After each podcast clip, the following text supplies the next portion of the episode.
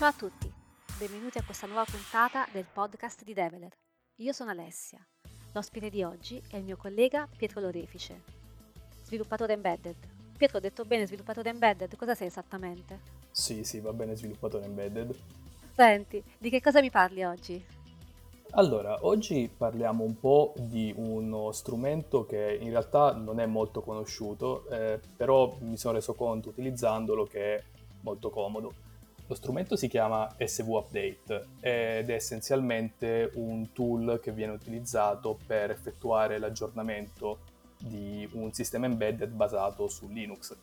Eh, la caratteristica principale è che è uno strumento gratuito e soprattutto open source eh, ed è disponibile tra virgolette a scaffale, quindi diciamo è possibile scaricarlo, compilarlo, metterlo su una scheda ed utilizzarlo senza troppe configurazioni, senza, senza troppi problemi.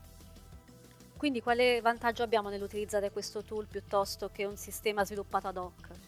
Beh, allora, eh, il vantaggio principale sta nel fatto che eh, comunque sviluppare un sistema ad hoc è una, un'operazione che richiede del tempo e soprattutto, ehm, diciamo, SV Update eh, ricade in quella categoria di software, tra virgolette, critici eh, per un sistema in campo. Cioè, in che senso? Spiegami meglio. Il problema è che trattandosi di un sistema di aggiornamento, il software diciamo, deve essere tale per cui un, un possibile evento distruttivo, tra virgolette, al sistema eh, renda comunque il sistema in grado di continuare ad eseguire correttamente quindi sviluppare da zero una soluzione che permette di aggiornare un sistema e che lo fa senza eh, particolari problemi anche in caso di eventi inaspettati non è banale e anzi è, uno, è un problema molto molto complicato. Questo perché, ad esempio, giusto per nominare alcune, alcune problematiche che possono insorgere in questi scenari, banalmente un pacchetto di aggiornamento corrotto non, non rilevato da un sistema di aggiornamento scritto in casa di fatto poi risulta in un sistema non funzionante o banalmente un altro un bug nel software di aggiornamento fa sì che possano esserci delle ripercussioni inaspettate sulla funzionalità poi del sistema. Quindi di fatto utilizzare un, um, un sistema di aggiornamento già rodato, già testato da moltissime altre persone ha il vantaggio che il rischio di incorrere in bug di questo tipo è molto minore. Diciamo che mi hai convinto. Uso SV Update ma quali sono i requisiti per poter integrare SV Update nel mio progetto?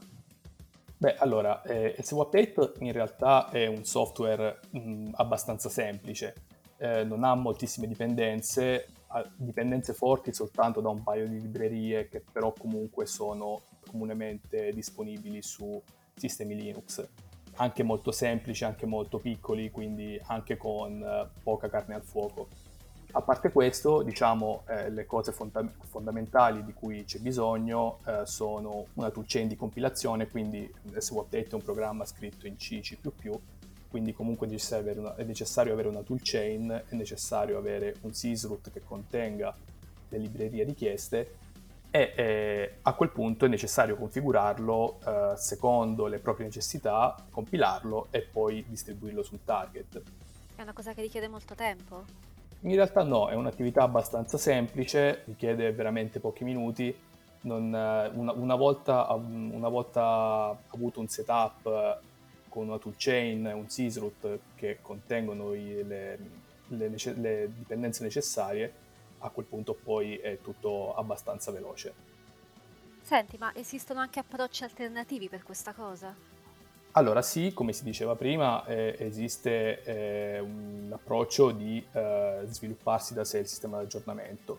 Tuttavia eh, è comunque una cosa che eh, in linea di massima sconsiglio nella maggior parte dei casi, o meglio, nei casi in cui sia possibile utilizzare un sistema di aggiornamento generico e quindi non ci siano dei particolari vincoli sulla, sulla tecnologia del sistema di aggiornamento per i motivi detti sopra. Tra l'altro voglio anche puntualizzare il fatto che comunque SV Update è dotato di funzionalità eh, sia di base che avanzate che comunque sono desiderate in un sistema del genere, ad esempio la possibilità di eseguire gli script di pre e post install, la possibilità di eseguire installazione di un aggiornamento da remoto, la capacità di supportare sistemi sia con una singola partizione sia con partizioni multiple e soprattutto, cosa importante, può essere integrato facilmente con Yocto, che è uno dei sistemi di build eh, maggiormente utilizzati nell'ambito dei sistemi Linux embedded, il che favorisce l'integrazione di SU Update in quello che poi è il processo di realizzazione e creazione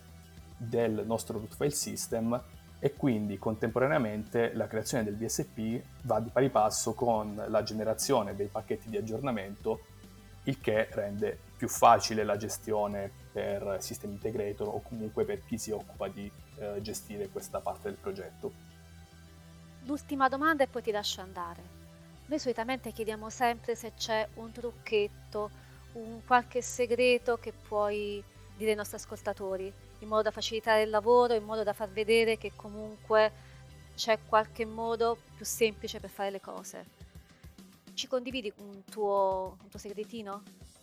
Beh, eh, allora, c'è da dire che lo strumento è abbastanza semplice da utilizzare, da non richiedere particolari, particolari segreti eh, a riguardo. Una cosa che mi sento di dire... Un trucco? Ma è, diciamo, il, il trucco, tra virgolette, più che un trucco è una best practice. Cioè, trattandosi di una parte molto delicata un, del sistema, il, diciamo, quello che consiglio è di testarla estensivamente in condizioni, tutte le possibili condizioni che ci possono venire in mente, quindi eh, durante l'aggiornamento staccare la spina, vedere cosa succede, assicurarsi che il sistema sia sempre in grado di partire, perché diciamo appunto se, se questo particolare aspetto va, sto, va storto, eh, il risultato poi potrebbe non essere molto bello. Grazie mille. Grazie a te Alessia. Ti ringrazio e ti aspettiamo quando vuoi per un'altra puntata sempre su Linux o sui sistemi embedded, quello che preferisci te.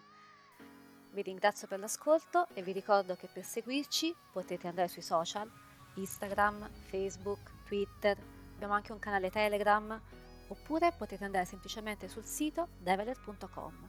Grazie, alla prossima puntata!